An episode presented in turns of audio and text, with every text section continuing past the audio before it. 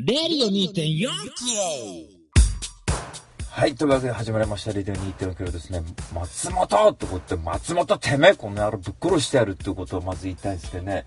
私今、セキロってゲームやってんですよ。で、これがもうとっても難しいって有名なんですよ。あの、ダークソウルズだとか、デモンズなんとかとかっていう、すっごい難しいゲームがあるんですよ。で、俺はそれ手つけてないんだけど、すごく強いって敵がっていうんで、で、これのシリーズみたいな感じなんですよ。で、ちょっと何がむずいってね、こっち忍者なんですよ。で、ちょっと、あの、だからちょっとファンタジーで、あの、ま、日本が舞台なんだけども、要は忍者が戦に敗れてさ、で、自分のその主っていうのが、幽閉されてると男の子なんですけど、ジャニーズみたいな、ジャニーズや大したことねえな、あの、すごい綺麗なね、女の子みたいな見た目した男の子なんだけど、それを守ろうっつうんですよ。でも、途中でその男の子が去らわれちゃうわけ。で、去られる途中で、その自分の右、左腕を切られちゃうんですよ、その俺が。ね。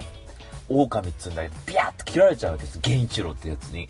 で、気がついたら、自分の左腕は、その、あの、堀氏みたいな、そのさ、あの、仏像を彫る人に改造されていて、あの、仕掛けがついてるんですよ。仕掛け腕っていうか、忍び腕みたいになってて、そこからこう、ワイヤーとか出るような腕に改造されてるわけ。で、さらに、あの、特殊な、こう、流因っていうね、その男の子持ってた力を得て、影響されて、何度死んでも蘇られるんですよ。で、だから何度もその強い敵にトライエラーでアタックするっていうゲームなんですけど、まあアクションゲームなんですけど、敵がむちゃくちゃ強いわけ。あのね、一番最初やった時 YouTube 用に撮ろうと思って買ったんですよ。で、最初の一面の中ボスって言われる大ボスじゃないやつ。これが倒せないの。30分かかるわけ。無理だでもなんとか倒すわけよ。そうすると、なんで松本って言ったかっつうと、そ対する、その、まあ、雑魚敵も強いんですよ。囲まれたら一発でもうやられちゃうから、もう慎重に進んでいくしかないわけ。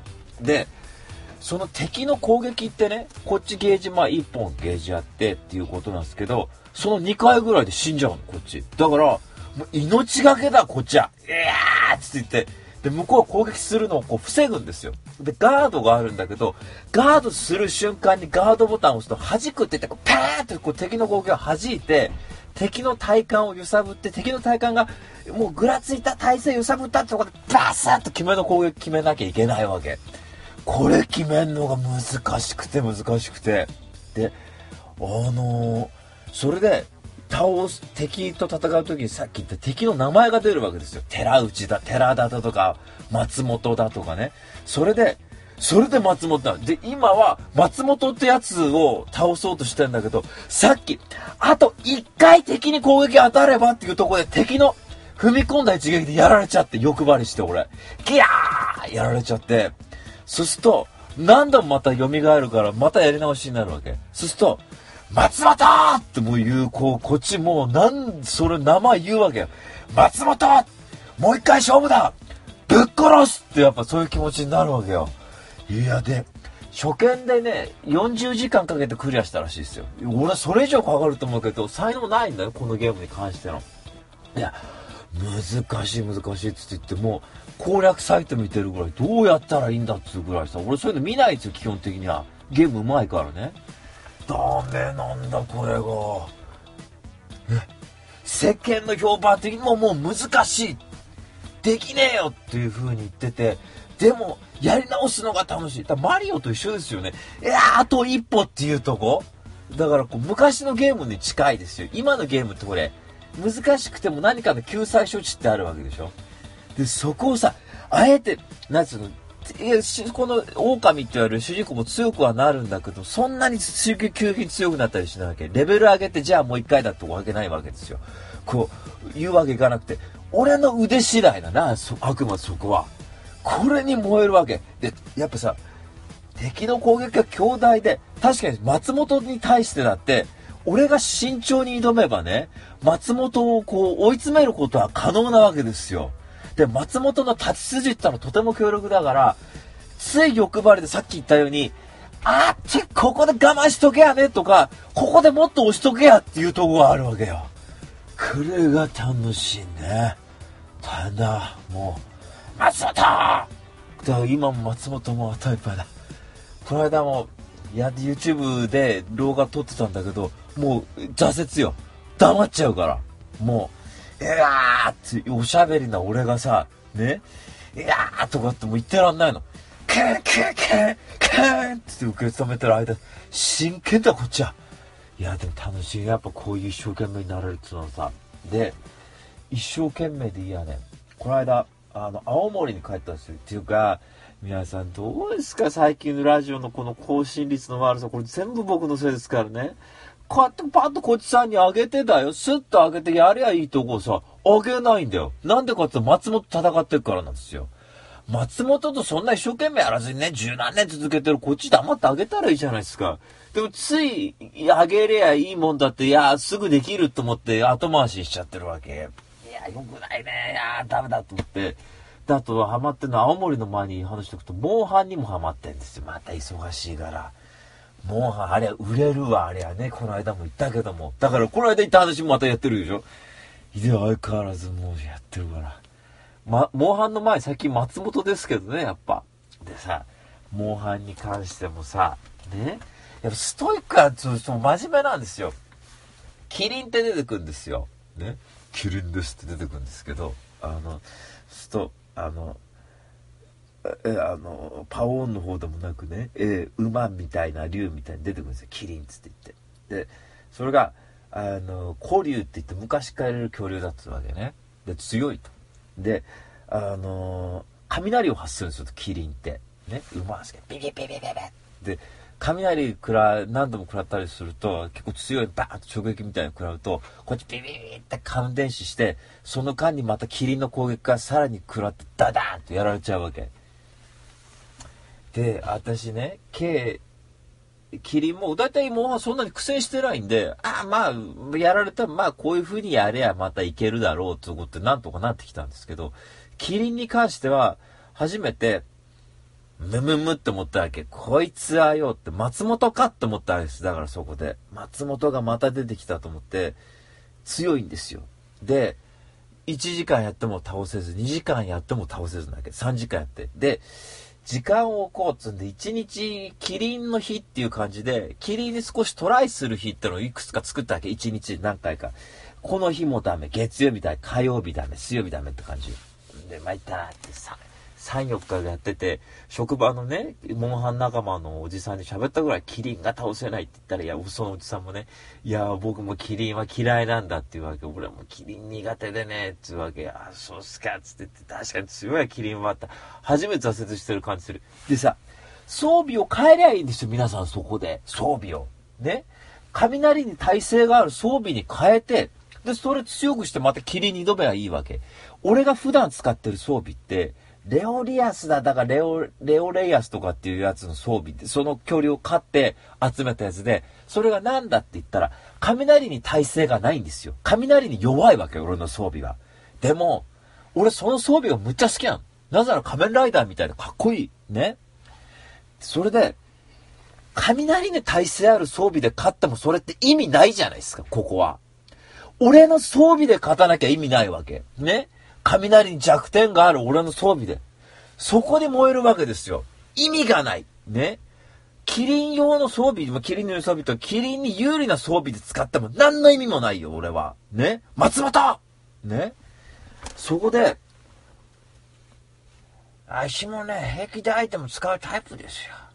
塊で。あ、使わないタイプ。使わないタイプですかねわかるでしょうちはそれね。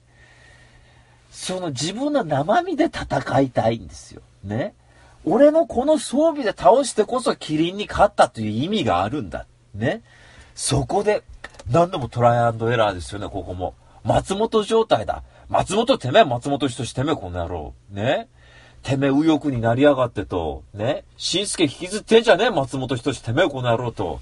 権力におもねる表現者なんて本当もう地に落ちろだよ、バカ野郎がと。だからダウンタウンはダメなんだってことを大きな声で言ってやりたいけどね。松本人志てめえぶん殴るってことを俺言いたいけど。それで、あの、ちょっと、そこで、キリン対策ですよ、今度寝るのは。ね。そうすると、なんでかっていうと、うーちゃんもね、いや、足足装備使わないタイプですからね。まさにおっしゃってくれた。うーって相変わらず音も連れてるわけさ。ね。そうすると、うーちゃんが、やっぱ、うーちゃんも学んでくんでしょうね。うーちゃんと俺の連携も、そのゲームのうーちゃんも、ね。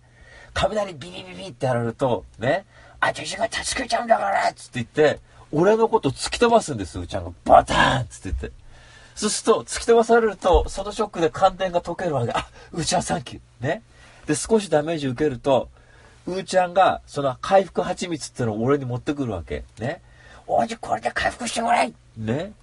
ご主人を回復させるにゃだよ、本当のセリフは。でも俺にはそう聞こえないから。おじ、これで、猫ですよ、本当の猫。ね。猫にこう装備つけてるわけ。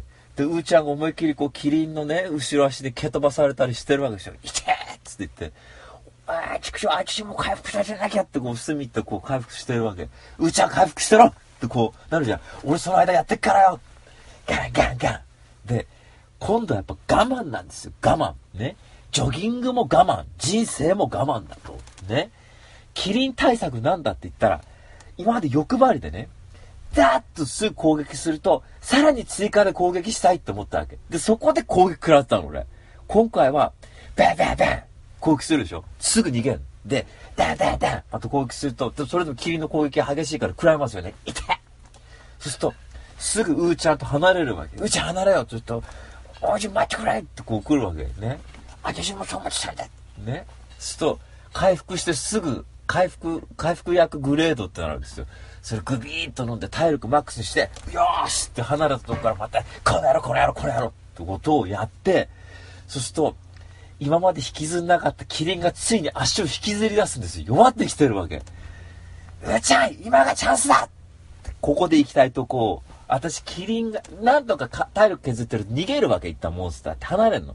そうすると、今までそこで、うーちゃん行くぞって言ってたのが、よし行こうってうーちゃんも言ったのが、待てうーちゃん、やちもおじそう思うと、うーちゃんが言うわけですよ、猫のうーちゃんが。一回キャンプに戻って体力回復だって言って、さらに回復薬グレートをこさえるんですよ。亡くなった分を調合するわけ、うーちゃんと二人で。マックスにして、よし、また行こう。ね。で、キリンとこ行って、バンバンバンするとまたキリンにこう、今日あーってなって、今の繰り返した。で、また逃げる。で、ついに足を引きずり出したわけ。で、そこで、追わずに、また回復だと。で、50分以内倒さないといけないんですよ。で、50分以内倒さないと、ミッションが成功にならないわけ。だから時間制限がある。でも、うーちゃんと俺は焦んなかったの、うーちゃん、今回ね。俺たちね。したら、おじ、今ここは我慢のしどこですよって言うわけですよ。いや、俺もそう思うと、50分あるんだから50分以内に倒せりゃ俺の勝ちなんだと。で、見ましたよ、攻略サイズ正直言えば。だいたい3000ダメージぐらい与えるとキリンは倒せるっていうわけ。それだいたい俺の攻撃って1回で10前後なんですよ。つまり300回攻撃を与えないといけないわけ。でも、キリンは弱ってきてるのはわかると。うちはここはじっくり行こうって言って、残り時間だいたい14分ですね。だから36分キリン1体にかけて。それでようやく俺とうーちゃん狩りしたんですよ、キリンを。頑張ったな、俺たち。勝てた。うーちゃん頑張ったね、俺たち、あの時ね。うーちゃんも感電何度もしてましたよ、もう本当に。やられたーつってね。チクショーっつって言って、おじっつって言ってね。で、うーちゃんはやられないんですよ。俺が、だけがやられるんで、うーちゃんがこう、倒れたってことはないんですけど、いや、それでもうーちゃんよくやってくれました。あの、本当にありがとうございますと言いたいですね。よく頑張りました。ええー、なんか、マンドリンみたいな装備なんですよ。うーちゃんそれでいいのかい？って思いつつ、俺が装備させてんですけどね、それね。で、あの、え、あの、それでなんとかキリンをやっつけましてね。そうするともうやっつけた瞬間、まあ、計4時間ぐらいかかってますから、やったーってもう大喜びですよ。ね取ったどーね浜口よりも俺の方が取ったどよ、だよと。ね俺の方が取ったど大興奮だね。本当にゲームって楽しいね。映画も楽しいしね。言うことないね。人生すごい楽しんで謳歌してると思うでしょ。とんでもないですよ。ね。結局青森行ったさっきの話に戻りますで、え今回は、えー、っと、だから、バスが木曜日のバスでしたんで、で、月曜日の朝、夜に帰ってくると。だから、金、土、日か泊まったのか。だから3泊5日みたいな感じですかね。で、まあ行ったんですけど、あの、雪降ってっかなと思ったら結構そうでもなくてね。で、あの、おじす、あったかったですあったかったしかも。ええー、あのもうマイナス2度、マイナスも行かなかったのかな夜は多分行ったと思うんですけど、真夜中はね。でも2度とかそんぐらいで、もっと暖かかったんじゃなかったかな ?8 度とかあって、全然なんか、あれ？って思うような感じで。で、行ったんですがね、あの、おじさん家に泊めてもらうことになったんですよ。で、そしたら、おばさんにね、連絡してたわけ。で、すぐ近所に住んでるから、連絡行ってるかなと思ったら、おばさんに連絡した。そしたらおじさんが、え、今日来たの？って言われて、え、そうそう、つって、いや、今日聞いてなかったんだよ、つって言って、あ、そうか、つって言って。そしたら、おじさんに言ったのがね、いや、連絡くれりゃよかったんだよ、っておじさんが言うから、いや、おじさんね、と言ったわけ。おじさん LINE やってないんですよね。メールだけなんですよ。で、おじさんね、と、IT 系に強いおじさんなんですけどね。おじさんね、と、今のご時世メールってのはダメなんだよってわけ、俺が。ね。LINE じゃなきゃダメなんだって。え、でも一緒だろって言われて、いや、一緒じゃないっていうわけ、俺が。意味合いが全然違う。ね。メールってのは一回ね、アプリ起動して宛名を読み込んで、ね。いややすやね、えー、www. ね、ようこなら YOUKO とかって入れなきゃなんないと。LINE だったらパッパッってやって、どうって言えばいいとこをね、もうメールなんて開く習慣がないんだっていうことを言うわけ、俺が。ね。おそうなんだっつって言って、いや、でも俺なって言うわけ。いやいや、ダメだ、今のご時世 LINE じゃなきゃダメよっていうふうに言うんですよ。その強気になってるね、すっかりね。だからまあ、それでね、いや、LINE だったらすぐ連絡できたんだったらアプリダウンロードしてくれって分かったっておじさん言うんだけど、それから一向にアプリダウンロードしたって連絡が来ないんですよ。ね。今来てるかね、意外と。来てないね。いや、今のご時世 LINE、いや、仕事とかならそれはしょうがないけどね。友人とのこういう緊密なネットワークっつうのはだね、コミュニケーションっつうのは、やっぱ LINE があってこそだと、私 LINE 大好き人間ですから、あの、大体 LINE、あ、この間 LINE で怒られたね、それは。うん体型気にしてる女性に対してちょうどいいってのは違うんじゃないかって言われて、いや、俺の感想だからな、あくまでってブチ切れそうになったやつね、ほんと。調子乗んなよって思ったやつ。あったんですけどね。で、青森帰ってきて、そしたらね、なんかそれからどうも調子が良くないんですよ。あの、先週の、あ今日は収録日がちょっと、えー、4月17日ですけどね。4月のだから5日ぐらいまで帰ってたんですけどね。すっとね、どうもなんだか元気ないんですよ。それで先週のコメントの5月病だってことを書いたわけ、前回のコメントで。もうね、生きるってことがめんどくさくてしょうがないのね、もうなんだが。そういう時ってありますね。森山直太朗でも聞けばいいんでしょうか、こういう時は。生きてることが辛いなら。辛いっていうんじゃねえんだ。記録がねえんだよって、直太朗よってね。あのー、ララそうそうって感じだとどっちかっていうと、なんかもうめんどくさいと。言うと、なんかこう、覇気がないんですよ。なんか、先月ぐらいだったら、いやーと、あの、私のインスタ見てくればわかりますけどね、それこそまあ、遊びほうけたわけです。その、ひどいもんですよ、あの週末ってのは。あの、30日はね、それこそまあ、桜チルシティというイベント行って、いやーってやったでしょ。で、あの、3月31は、あの、新宿御苑に友達と行って、その後友達とライブ行ってるわけで、いやーっと騒いでるわけですよ。こういう元気がないの、もう本当に。なんだかなと思って、何してんだって言ったら松本戦いたいんですよね、つまり俺って。松本と決着つけ、やる気あるね。松本と決着つけたいって。あ、走ったら、つって、英語の勉強もずっと続けてたんですよ。アプリ、まあ起動するぐらいですけど。それも全然やる気が起きないわけ。本も読まない。えーえ、松本のせいかもわかんないです。松本のせいっていうかね、先月ぐらいってなんかどれも一生懸命やってたんですよ。走るわ、ゲームやるわ、映画見るわ、映画館に行ってってことだけども、映画見るわ、つって言ってね。なんかそっからね、気力が全然欠けちゃってるって感じあってね、どうもよろしくない。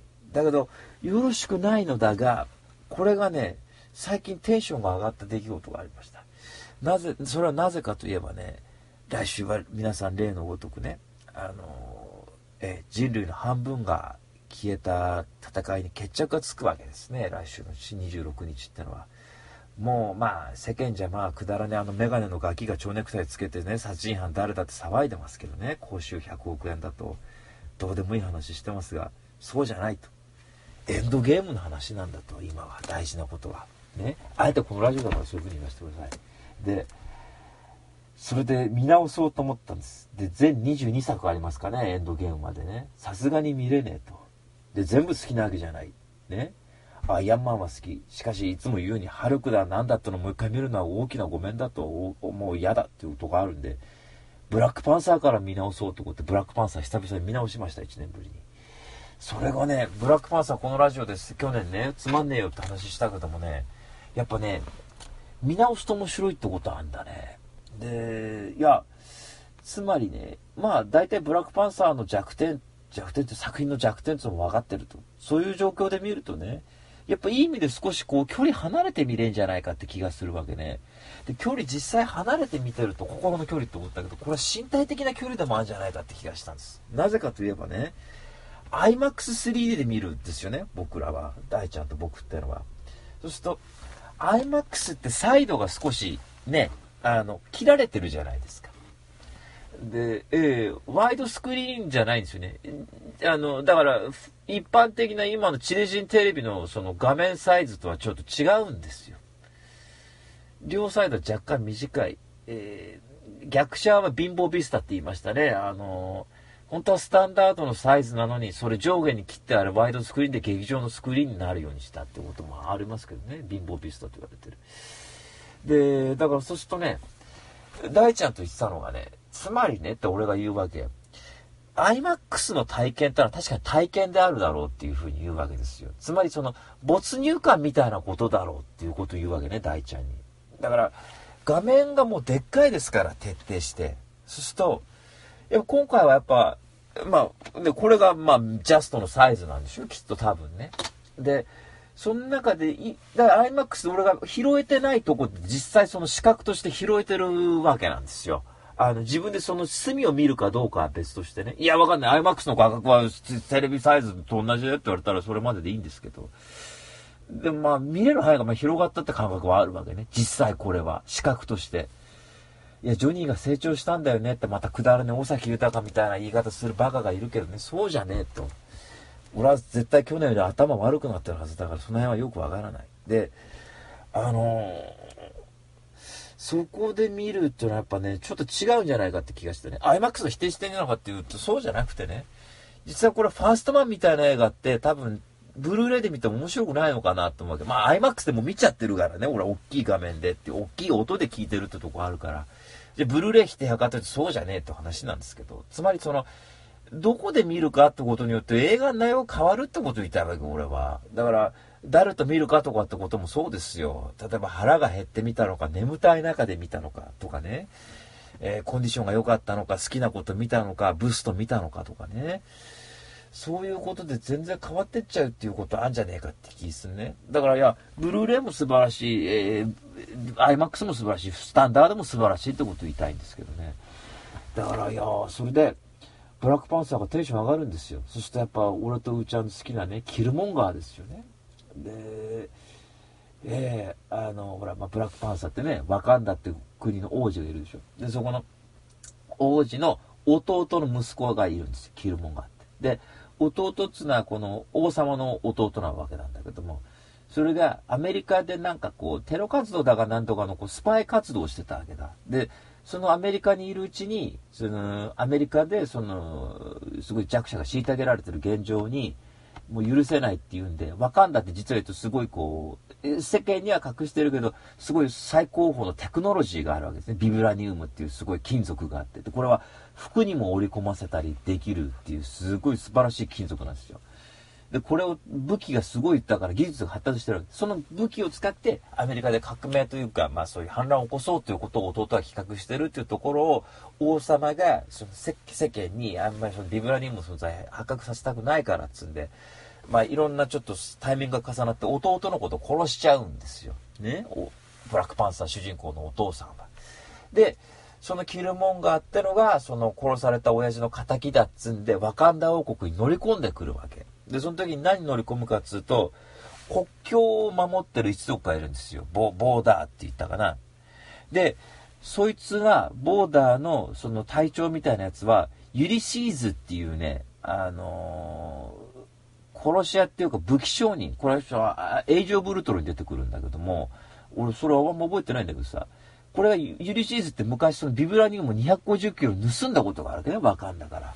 で、その盗む過程でこのボーダーの隊長の両親を多分殺してるんですよ。だから、ボーダーのその隊長はそういうユリシーズに対してすごい復讐心があるわけ。で、やっぱわかんだ駒は閉じてちゃダメだと。みんなそれ言われるんですけど、あの、これレビューでも言いましたけどね。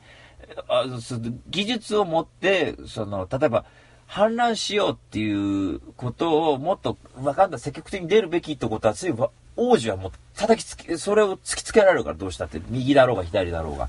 で、すると、そこに、ワカンダの国に入ってくるに、そのキルモンガーがユリシーズと最初仲間だったんだけど、裏切って、もちろん最初はそこれ目的なんだけど、そのユリシーズの死体を持ってそのボーダーのとこにやってくるわけ。ね。で、自分は王子の家系だと、王族の家系だっつうんで、その挑戦させろっていうわけですよ。ね。ブラックパンサーに。で、それは、ブラックパンサーのワカンダって王国は4つぐらい国でなってて、王様への挑戦権ってあって、それでもし勝てれば、その王様になれるんですよ。で、そこに、キルモンガーが俺も王族の血を引いてるからっつって言って、そのブラックパンサーを倒すんだね、そこで。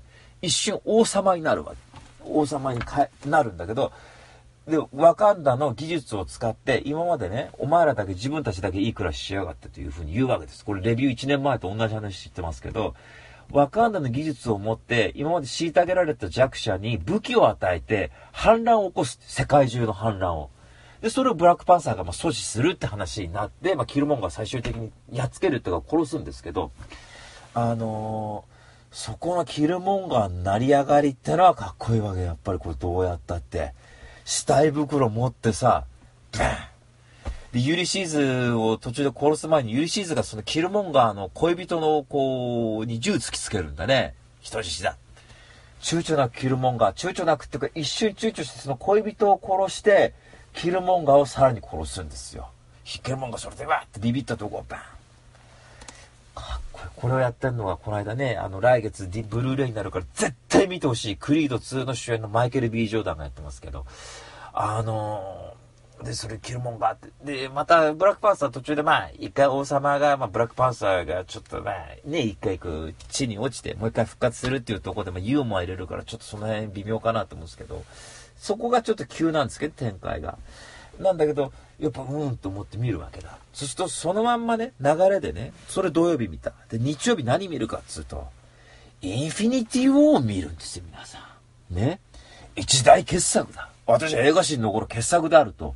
人生トップ10ってのは100本あるって言うけど、そのうちの1本に入るのがインフィニティ・ウォーですからね。で、あの、まあ、サノスってのはまあ戦うわけですよね。でね、これもまた IMAX3D で見たね。公開初日に見に行った、これは。で、見に行った時に、最初つまんねえと思ったのは、やっぱこれ、ブラックパンサーと一緒だね。やっぱり次冷静に見ますよね、やっぱね。で、ちょっと、いや、ユーモア嫌だって言ったとか、まああんま気にならなくなってくると。で、見てると、まあつまり、サノスってのは、まあ、その、ね、インフィニティストーンっていうのを集めて、で、6つあってさ、これ確か5つだ、6つあんだ。で、これそれぞれタイムストーン、時間戻せたり、ソウルストーンとかなんかいろいろこう幻影見せるような、こう、いろんな石がそれぞれ効果があって、それを全部6つ集めると。そのすごい強大な力を得て、サノスがそれを得たら、親指を鳴らしただけで人類全体、銀河全体ですよ。銀河宇宙全体の人類の半分が消失するってわけ。死んでしまう。まあ、ネタバレで言うと、実際今回のインフィニ、いや、今私が喋ろうとしてるインフィニティ・ウォーで、サノスは最終的にその親指を鳴らすことに成功して、アベンジャーズが負けるんですよね。ええ。劇場でみんなびっくりした、これは。負けたうん。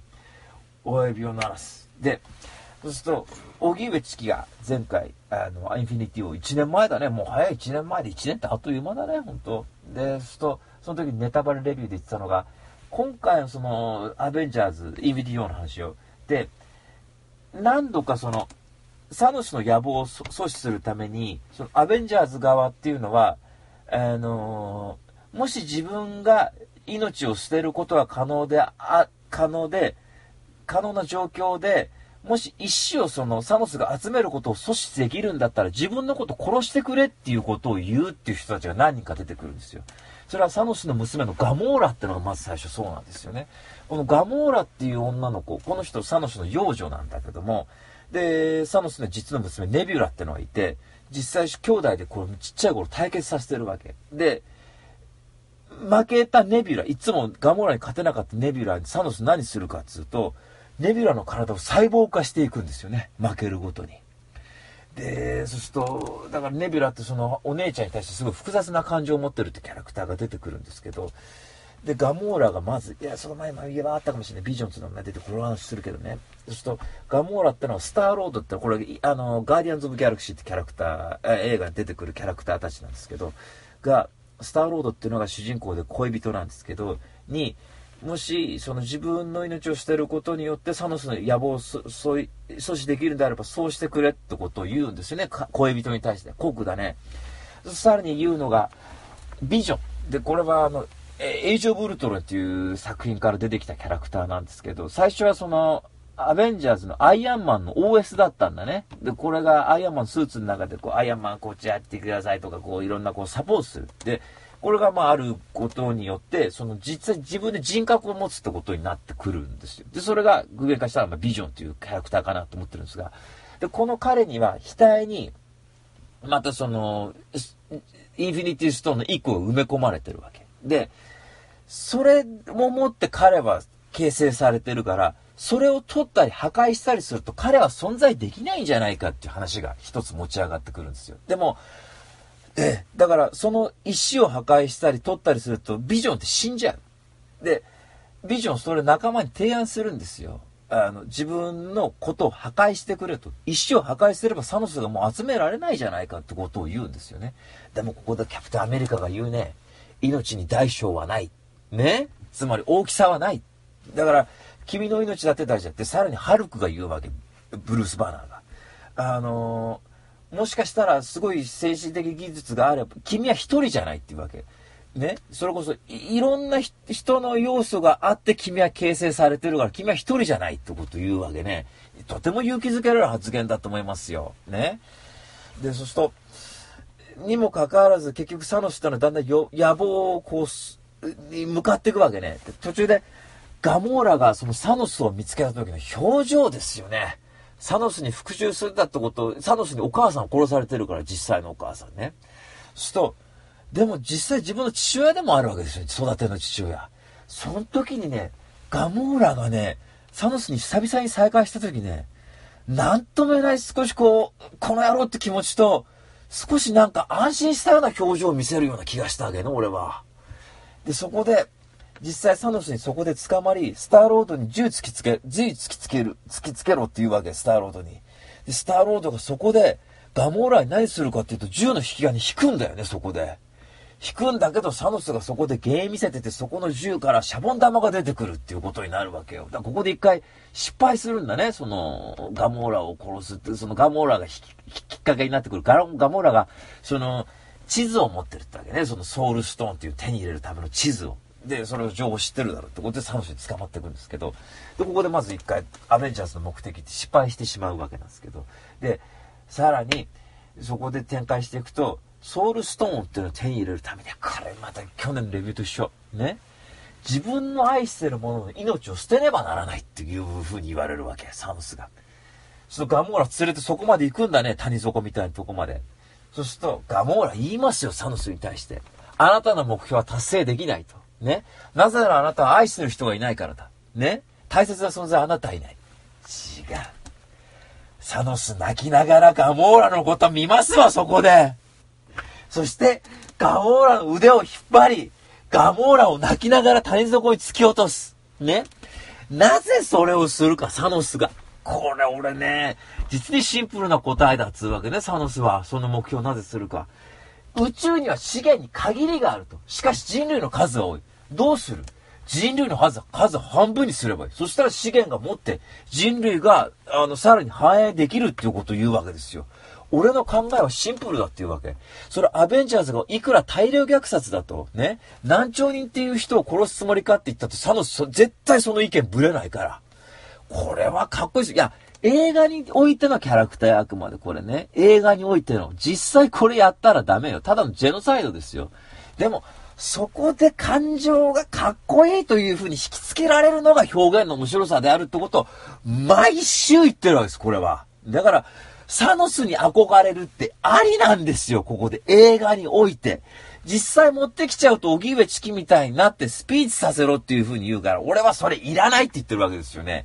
これはてめえの考えで俺は嫌だってこと言うわけ。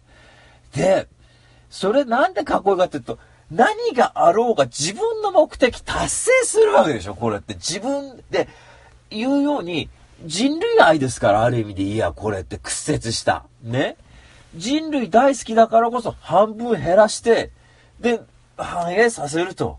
ね、もう、限りがあるから。って言って、さらに、一日でも長くそれで生きるだろうってこと言うわけ。むちゃくちゃな議論、議論だけど、理論だけど、これやってさ、実際半分減るわけですよね。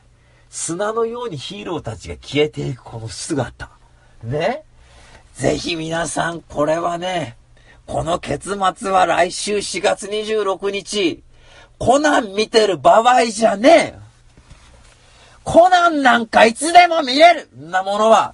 くだらないですよ、あんなもん見たって。ね結局見に行ったってだよ。高山南？高山南、刃でもやらしとけ、んなものは。ね興味ねえ山口カッペ、再々し、ね中華鍋振り回してろ。いや、素晴らしいよ、再々しよ、素晴らしいよ。いや、刃だっていいでしょ。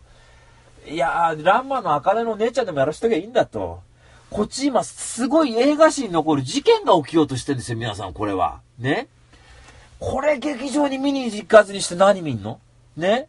いや、見るの大変だっつうんだったら、YouTube でまとめてるやついるから、それざっと見たらいいよ。ね ?22 本、だから20何本ある。これ見るには大変だ。だけど、綿尾に1年分見ると思えば別にそれはさ、大したことはないでしょ。ね？絶品子の顔見るよりも、親指1個で人類の半分が減っちゃう。で、いや、その人類の半分って言えばもっと大きなことやったって人いますよね。それ富野周期だったね。銀河一体がぶっ飛ぶなんてことやったけどね。ぶっ飛ぶまでの過程だったらまあいいけど、いや、イデオさん俺の話だって今思って俺知ってるって多分、今聞いてると思うと思うんですが。で、だから、あの、それをですね、やっぱ見に行った方がいいと思うんですよ、やっぱこれは。えースケボーの少年なんてのは毎週月曜日や土曜日だから6時半ね、テレビつければやってるわけです。逆転裁判と一緒に見たらいいの、そんなものは。でも俺たち一生懸命作ってんですよ、本当に。寝ないで作ってるわけ。で、ネタバレ現金でやってんの、俺たちは。それ俺たちの仕事ぜひ見届けてもらいたいな、これは。いや、おめえじゃねえ。いや、俺だって言いたい。いや、俺たちだと言いたいよ。それ説の F 生の言葉変えればね、俺たちがガンダムだってあいつ最終的に言ったわけでしょ？俺たちユーザーがいるからサノスまでたどり着けたわけだ。これ、これ大いに俺たちの仕事だと大いに胸張って言いましょう、これ皆さん。ね？俺たちがそっぽ向いてて、アイアンマンなんてあんなもんくだらねえって言ったらこういう風になってないんだから。俺たちで育てたコンテンツだと。だから、そういうものなんだね、本当に。えー、そういう一大イベントが今起ころうとしてますから。で、あとは、今年は大変です。まだまだございます。えー、まあ、えー、6月には今度ダークフェニックスってやりますね。甘い X メンの。まあ、これどうでもいいんだ。つまんねえからどうせ。で、そしたら、あの、10月ね、ジョーカー、皆さん待ってたジョーカーね。これ、うーちゃんにこの間予告貼り付けたんですよ。どうだって言ったら、うーちゃんも、これは王子大変なもんですよ。っていう風に言ってましたね。これは、え、え、見てなかったって？え、見て貼られてなかったですけど、ちょっとこれぜひね、あの、今度は、今貼りますから。ジョーカーがなぜジョーカーになったかという話なんですよね。で、だからこれぜひ。そうすると、ついね、不要な比較論でね、うちの職場でもね、俺の友達でもね、DC なんてのはちょっとね、マーベルに比べたら、これは俺とうちゃこっちゃうこっちさんとか。つまりね、なぜてめえらがマーベルに熱狂できるかってことを考えてくれよって言いたいわけ。ね。大人の水準に引き上げたのは絶対 DC の仕事ですよ、これは。なぜなら、それ毎回言うけどね。いや、てめえなんかの映画史なんか聞きたくねって言ったら、それまで適当なこと言う、こっからは。こっからもだけど。つまり、俺は言うように、リチャード・ドナーがスーパーマン作り、クリスター・リーブと共にね。それは一大ヒットし、で、70年代後半にそれができ、80年代はアメコミもんなんてスーパーマン一本で頑張ったはずですよ、きっと。フラッシュゴードンだ、まあちっちゃい話あるかもしれない。でも、パッともし DVD 撮れるって言ったらスーパーマンぐらいしかないはずなんですよ、これは。いや、俺みたいな、にまかえが言うにはね。で、そこで80年代後半にもスーパーマンでも立ち行かねってなった時に、今度、ティム・バートンがマイケル・キートと一緒にバットマン作ったわけでしょ。で、それでプリンスは何だっつうこともあって、アーティスティックな仕事の思考ってのを見せたわけですよね。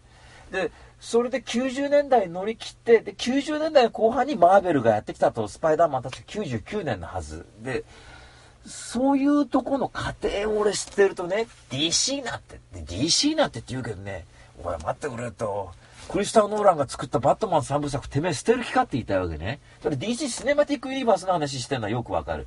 よくわかるがね、アベンジャーズだって全て傑作じゃないって俺いつも言ってるんでしょ、そうすると。つまり俺たちが育てたコンテンツなんだと、それはやっぱり。一大ジャンルと言ってもいいでしょうね。DC だってやっぱ気長に見てやってほしいっていうのはあるわけね。うん、あの、とっても。それこそ、もしアイアンマン素晴らしかった。しかし、ハルクどうだって言ったらみんなあんなもん嫌だって言ったんですよ。俺実際ダサくなんですよね。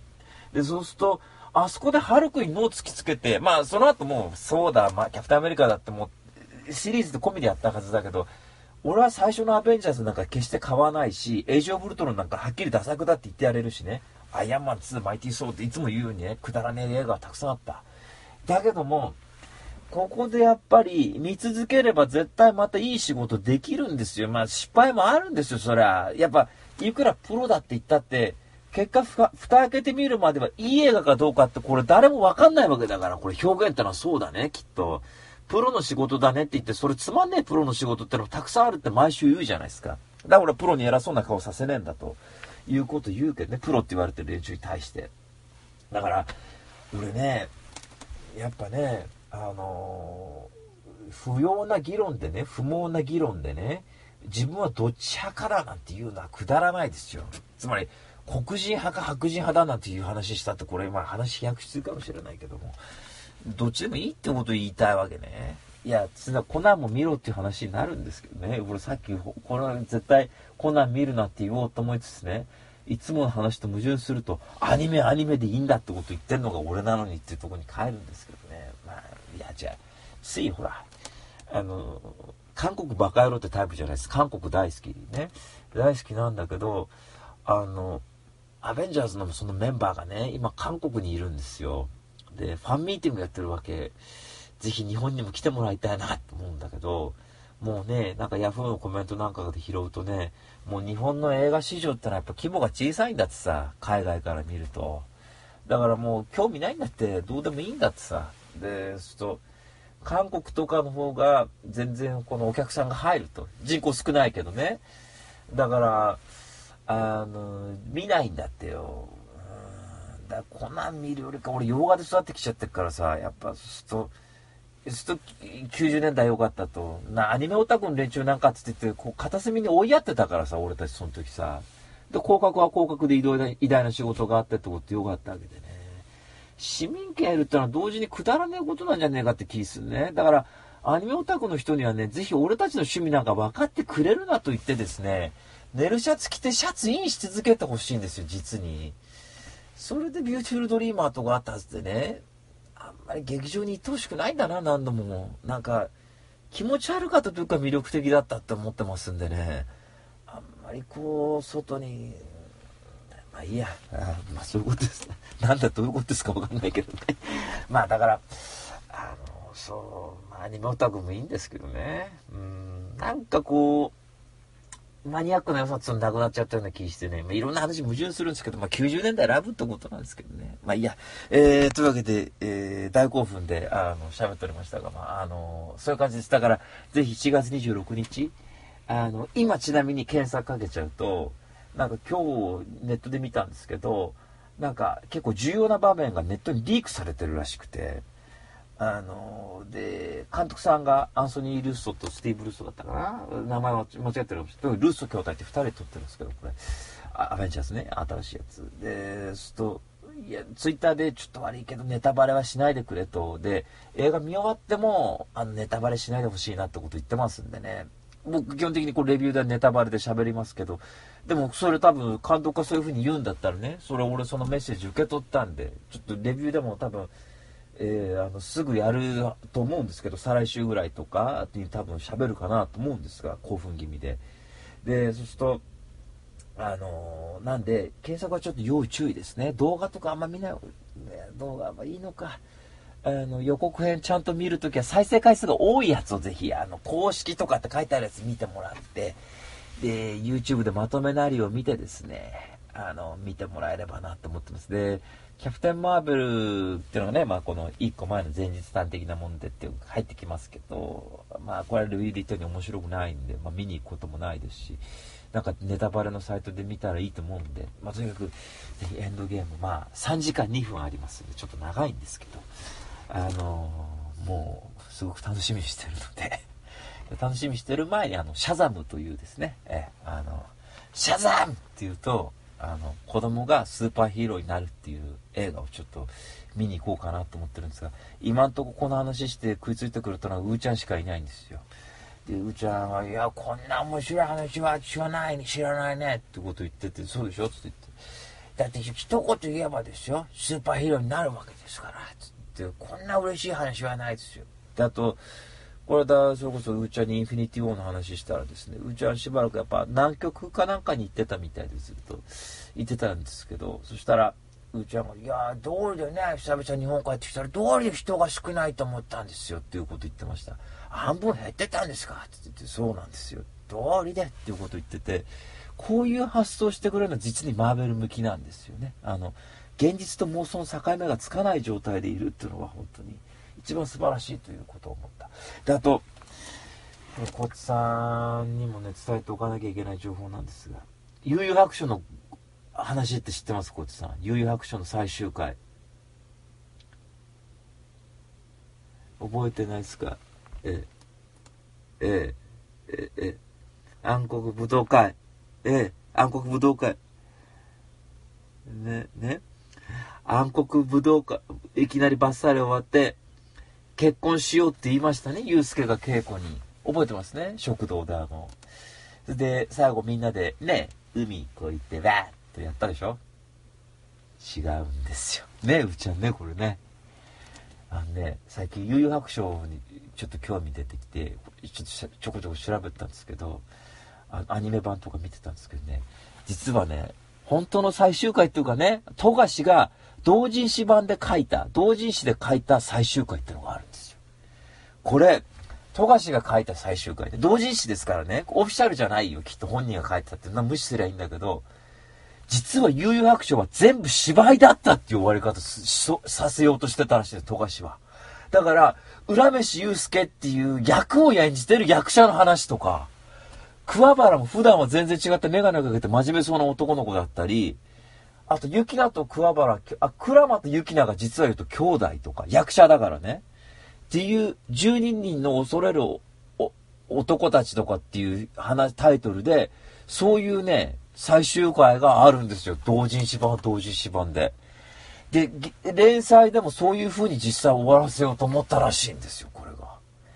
で、うーちゃんにね、言ったわけ。うーちゃん、これは洒落てんねっていう話して。そしたら、洒落ちゃいねえよ。海で終わってくれていいんですから、あれはあれで。ね。あの、映画館行ったりとかするのが好きなんだから、ラジオに出たりとかそういうことがっていうこと言ってましたけど、いや、でも、富樫ってそれと屈折してんなと思って、ねえ、それは、富樫ってのはあれ、ろくなもんじゃなくて、あんまいい作家じゃねえかどうかはわかんないですけどね。いや、でも、俺ね、有楽章の話最後にしとくとね、今、その、うーちゃんにね、うーちゃんってのはやっぱほら、俺の限界だって、師匠だってことを言ってるんで、だから、有白書ネタとコツは必ずうーちゃんに貼り付けるんですがね、その時に、クラマがね、読み行く、読みの国っていうか、あのー、ほら、あるじゃないですか、こっちさ、あの、暗黒、さ、さ、えー、三つどもえ対決だって、ユースケライゼンとこ行って、ヒエムクロンとこ行ってって、よ、読みんとこへクラマ行くっつ。そこに、クラマが読みんとこ行くやつを見たんだよね。これ、見たっていうか俺見つけて。したら、クラマーがその読みに説得受けるわけですよ。俺のとこに来い。俺のとこに来い、クラマーっていう風に言われるんですけど。それで、あの、行ってっていうとこでやって、あの、で、ほら、弟が人質に取られてっていうことあったじゃないですか。耳から気持ち悪い出てきて、へへへっつって言って、クラマかっこいいな、あの時ね。お前バカかってね、言うやつ。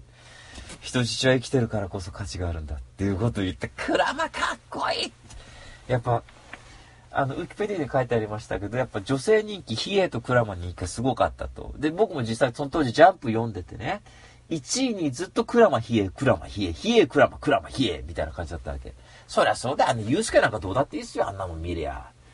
食ったらね、あんなバカ野郎ね。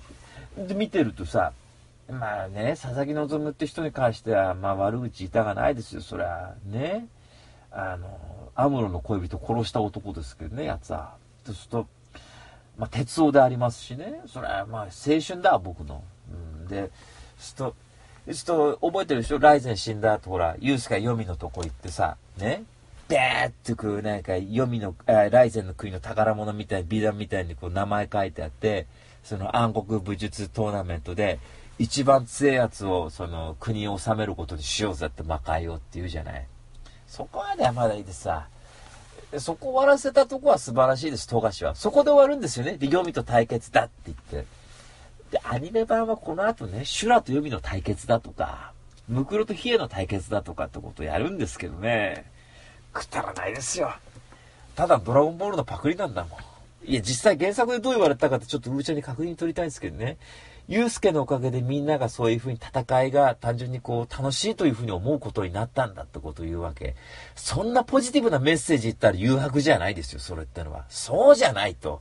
あくまでユうスケなんてあんなバカ野郎どっか脇に置いといてね。あくまで、ヒエとかクラマのエピソードだと、特にクラマなんてかっこいいですよね。あの、ほら、それこそ魂で陽子でね、陽子って昔大盗賊でっていうとこで、あの、毎回ハンターみたいに狙われて、それで命からがら魂だけね、その人間の、あの、妊婦の体に宿って、で、最初は別にさ、また戻、元に戻ろうと思ったけど、ちっちゃい頃からこう育てられていくうちに、その母親に愛情を感じるようになったなんていう風に言われたらさ、もう俺とうちゃんとこっちさん大喜びなきゃ、いやーと。冷えは冷えで何なんですか？あれってのは。復讐ですか？あれってのは。ですよね、なんか、三つ目家族みたいで、なんかさ、なんか、え、捨てられたのか。捨てられて復讐しに行くんだ。そっか、そっか。ね。で、ね、またその復讐ってのをこう遂げたいが遂げられないという、ムクロというキャラクターと一緒になるわけでしょヒゲってのは。あれもすごいね、やっぱ、体、ずっとね、それこそ、親父だがなんとかにこう、性的におもちゃにされていて、おもちゃっていうかね、そういう対象と見られていて、それでそれ逃れるために自分に硫酸ぶっかけたわけでしょ？ムクロってのは。それで体パッと開いたら体半分サイボーグみたいになただれててね。あれをこう見開きで見た時の衝撃ったらないですよ。見開きっていうかページめくったら、はっってこう、小6であんなもん見せられたらもうそれは、やっぱその後人生屈折しますよね、そりゃ。なんだこれってふうに思ったっつうさ。それを少しむくろ笑って自分の体見せるっつね。あん時ったら素晴らしかったなああいう時代に戻らないかしら。ねえ。ああいうの、え、今ないんですか？だって、今だって麦わら帽子のバカ目ひ向いてだって俺の仲間があって騒いでるだけだもんあんなもん嫌だね本当にであと忍者がだだどうだとかってさわかんないけど銀玉とかそうですか？やってんのかね？今わかんない。やってんのかもしんないけど。あ、まあ、デスノートとかそうでしたか？でもデスノートも十何年前ですもんねもうね。まあわかんない。てめえが詳しくねえだけだって言われたらそれもあったけど。えー、でもああいうのゴールデンタイムにやってましたからね。耳から妖怪出てくるとか。でもやっぱアニメ版はつまらないね。やっぱあのアニメの表現もさ。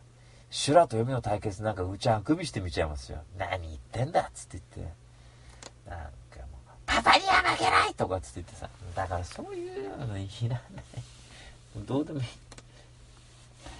ねでもあれが出てました。夏目ですか？あの昼夜つける女の子。いるじゃないですか、あの最後、ライゼンの喧嘩仲間だっつって言って出てくる、あの赤鬼だとかみたいなやつとか出てくるじゃないですか、いろいろ。延期でしたっけ、なんかね。あの辺はいいんだけど、うん、長くすりゃいいもんじゃねえなと思ったけど、まあ尺のね、都合があるんでしょうけどね。まあまあそういうことです。そんな感じでね、誘白とか見ておりました。でも、中途半端に110話ぐらい見るとね、なんか1話から見てみたくなるなっていうところありますよねなんかね。えー、途中から100話ぐらいから見たんですよ。なんか、ね。ほら、面白くなるのちょっと時間かかるって印象あるですね、誘白って。あの、トグロが出てきたぐらいからテンション上がったって印象ありましたから。で、潜水で興奮しという、で、ライゼンかっけえって思ったっつうさ。好きな女のためにね、人食うのやめたな。つってああ腹減ったなって死んでくなんですよ俺その死ぬ時そういう風に死のうって決めてるんですよああ腹減ったかっ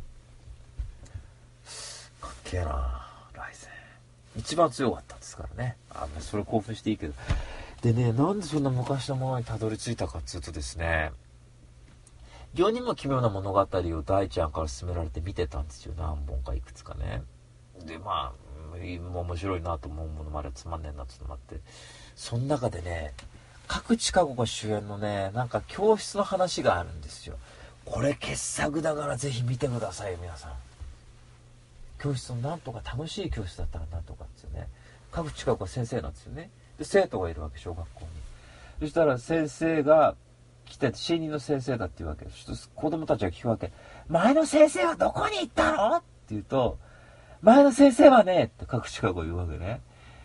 大人も勉強が必要だから、そこで前の先生はちょっと勉強しに行ってるの。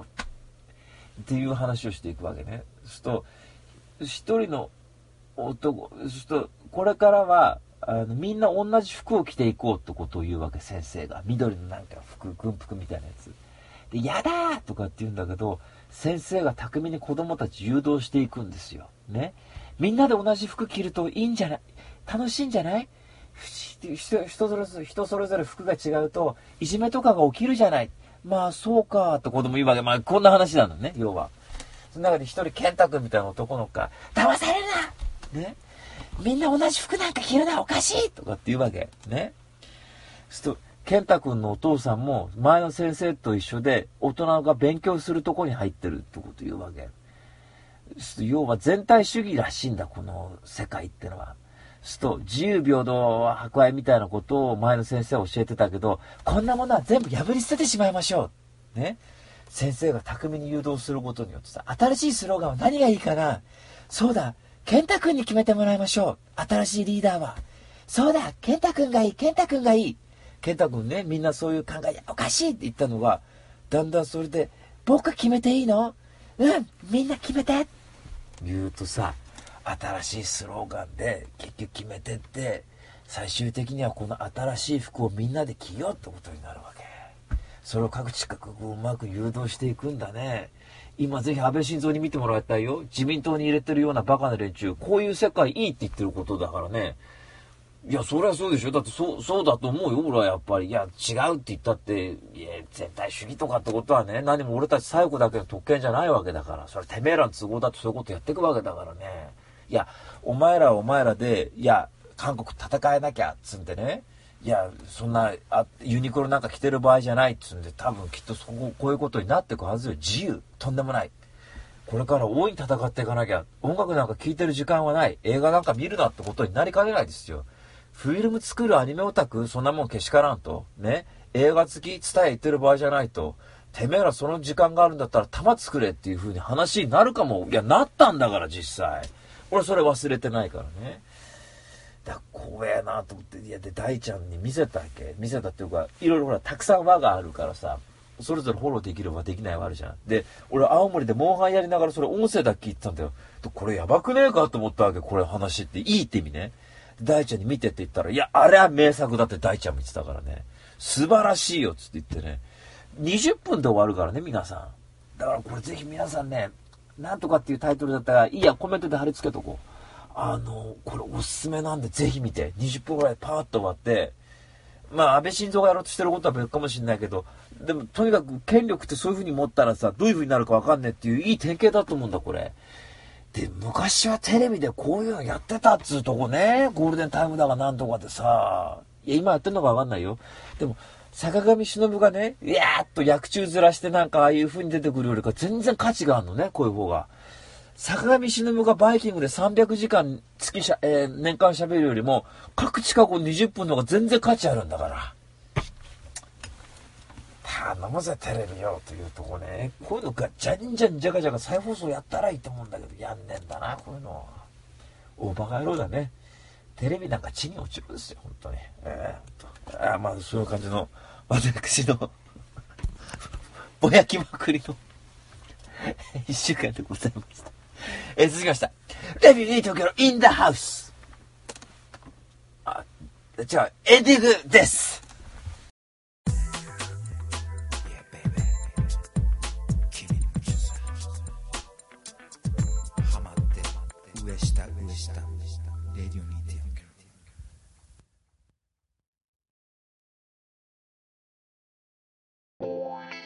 はい、というわけでエンディングですけど、何が足りないって、これが足りなかったんだ。ラジオが足んなかったんですよ。喋ってね、あのバカ野郎、この野郎って矛盾言わなきゃダメなわけ、やっぱり。これ嫌だよ、こんなものは、と。ね。コナンなんか嫌いだってはっきり言ってやんだってことね。ええー、私、サンデーのあの、連載作ってのは本当大バカ野郎だと思ってるんですよ。高橋留美子、足立光、青山なんとか、地に落ちるだと思ってんな、ああいうあぐらかいた漫画隠れるちはね。だから、いや、いや、片隅で読むってところで価値あるのかもわかんない。まあまあ、そういうことなんだろうな。で、真剣にさ、えー、どういう編集すんだとか、そういう見方するもんじゃないんですよね、あの3人っていうのは。あ、いるのか。いるのかね。いるか。いるだろうな。確かに、うーちゃんおっしゃる通り一本取られた。ね、俺だって編集なんつって言ったってかっけえなんつって言ったってさ、素人目でしょ？それをコナンのさ、フィルムの何何コマ目でこういう風な切り返しがあって、こういうレレフィルムっていうかレ、レ、画角を変えてうだらこうだらって喋ってる人もいるはずだね、確かにね。うん、まあそれはそう確かにね。えー、まあ、えー、というわけで、えー、レディオ2.4キラではですね、あの、いや、何言ってんだと、コナンの新作面白かったんだと。確かに皆さんおっしゃるようにね、俺ね、食わず嫌いしねえってのがあるわけでしょ？表現においては。コナン全部見なきゃっていうことですよね。でも大変なんだ、これみんな。ちょっと僕の見方するとだよ。まず、まあ、1話から見ていきません、テレビシリーズを。で、そうすると、ガーッと見ていくでしょ。そうすると、あれはテレビシリーズ途中で映画って入ってくるでしょ？劇場別枠で。そうすると、できるだけオンタイムで同じように見んだっつうとこですから、例えば、コナンが放送して1年後に劇場やったっつうんだったら、そのタイミングで劇場を差し挟んで劇場を見ていかないと納得がいかないんですよ、どうしたって。そうするとね、これ結構なライフワークになるはずなんですよ。コナン放送20年ぐらいやってます。ねえあ、でも再放送もやってるよね、今。普通にしれっとあれ。やってるよね。新作やってないですよね。青山さんが書いてないからね。新作もやってるし、古いのもやってるでしょ。あれ、どさくさ紛れに。やってるうーん。なるほど。なるほど。これさすがね、ミスコナンって言われてるうちは全部解説してくれてますよ。私は何て言ったって1話から最終話まで今まで全部見てるんですからねって言ってますけどね。ねだから、いや、会うと確かにね、こう蝶ネクタイなんかいつもしてるたまにないよ、これ。っていじると声変わっちゃうんだったらっていう風に言ってますけど。だから、あの、そうですね。見ていきましょう、ちょっと。うん。だね、そうだね。確かに。俺、俺のそれは、ま、負けた。コナンファンにそれは申し訳なかった。じゃあ、言いたいのがね、アベンジャーズもぜひ見てほしいっていうことを言いたいんですよ。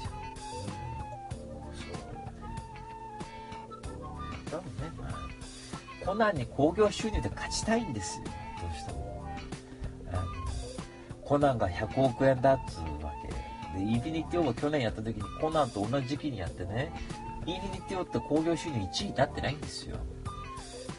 なんとか1位にしたい。どうしたって親指鳴らして。ね。今でもそいつと俺がコナンこの野郎って目の敵にしてるけどね。考えようだよ俺ねゲームの松本にね興奮をしねあと目の敵にしてんのがあの蝶ネクタイしてる男の子をてめえこの野郎って目の敵にしてる36歳ってなんか情けないような気がしますけどね とにかくコナンがそこら巨大であるってこと言いたいわけね。えー、まあ、あんな感じで、まあ、いろんなメール募集しておりますので、じゃんじゃんじゃがいじゃがじゃが送ってください。はい。というわけで私はこの後ですね、赤狼で、えー、松本に、まあ、最近毎週、毎日走ってるんですが、それはまあちょっと置いといて、松本になんとか勝ちたいと思います。はい。だけで、こんな感じのレディオ2.6でした。また来週。